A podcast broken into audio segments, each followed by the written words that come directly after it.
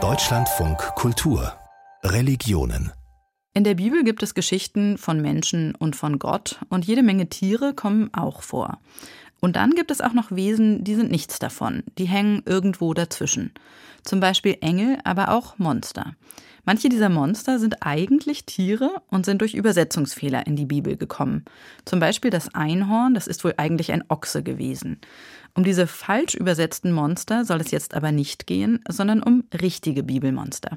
Auch die haben allerdings oft etwas mit Tieren zu tun, wie mein Kollege Christian Röther recherchiert hat.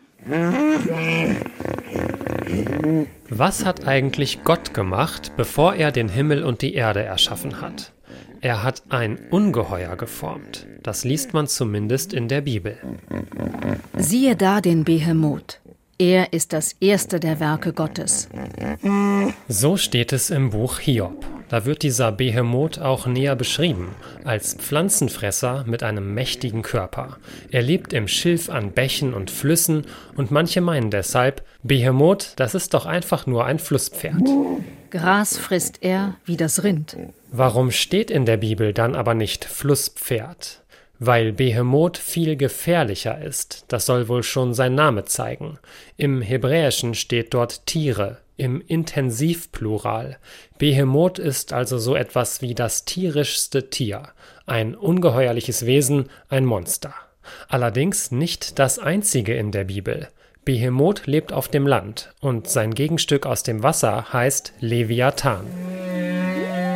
Wenn er sich erhebt, so entsetzen sich die Starken und wenn er hervorbricht, weichen sie zurück. Trifft man ihn mit dem Schwert, so richtet es nichts aus.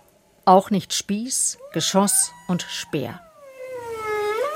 Leviathan ist eine Art Seeungeheuer. Übersetzt wird der Name als der sich Windende.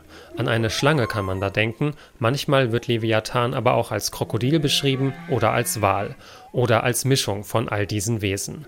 Solche Wassermonster gibt es in der Bibel mehrere, zum Beispiel auch Tannin und Rahab.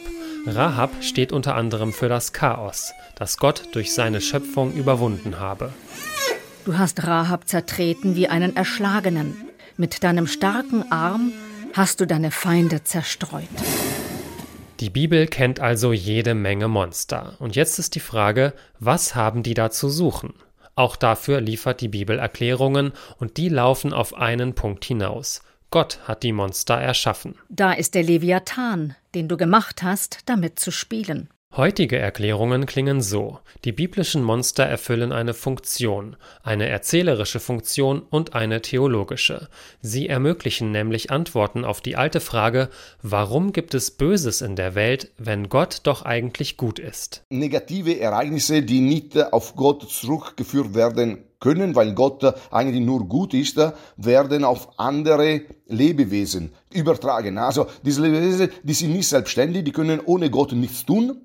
Also die sind quasi schon besiegt, aber die dürfen noch ein bisschen ihr Unheil äh, vollbringen. Simone Paganini ist katholischer Theologe und Professor an der RWTH Aachen. Zusammen mit seiner Frau Claudia Paganini hat er ein Buch geschrieben über die Biester der Bibel.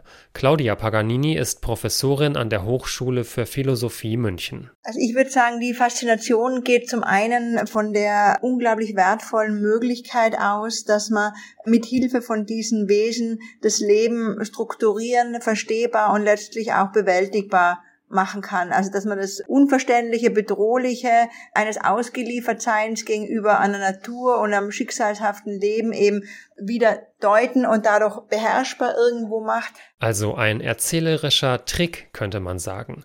Gott kann weiterhin als gut angesehen werden, denn die Sturmflut oder das Unwetter oder die Seuche, die kommen von den Monstern die dürfen sich austoben, wenn auch gewissermaßen mit Gottes Erlaubnis. Erst am Ende der Zeit heißt es in der Bibel, da wird Gott die Monster besiegen. Zu der Zeit wird der Herr heimsuchen mit seinem harten, großen und starken Schwert den Leviathan, die flüchtige Schlange, und wird den Drachen im Meer töten.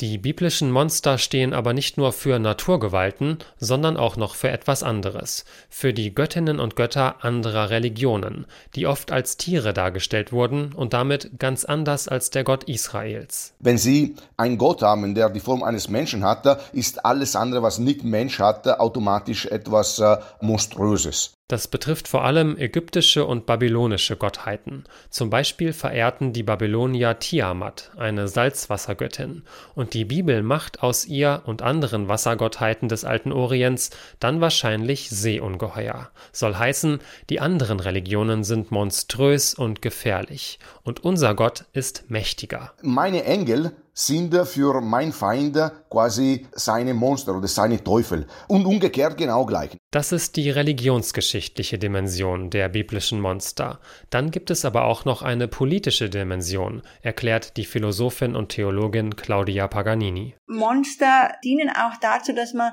Probleme, die es in der Gesellschaft gibt, vielleicht auch politische Themen, die man nicht ansprechen konnte oder durfte, durch diese Fabelgestalten irgendwo zum Ausdruck bringen kann. In der hebräischen Bibel, dem Alten Testament, wird das verhasste Ägypten gleichgesetzt mit dem Monster Rahab. Und im Neuen Testament, in der Offenbarung des Johannes, da sind es dann Rom und seine Herrscher, die als Ungeheuer daherkommen. Das Tier, das ich sah, glich einem Panther seine Füße waren wie die Tatzen eines Bären und sein Maul wie das Maul eines Löwen. Das Phänomen, dass man, was man eigentlich sich denkt, nicht sagen kann, weil man sich das entweder nicht traut oder weil man negative Konsequenzen zu befürchten hat, das ist ja kein Phänomen der heutigen Zeit. Das gab es damals ganz genauso.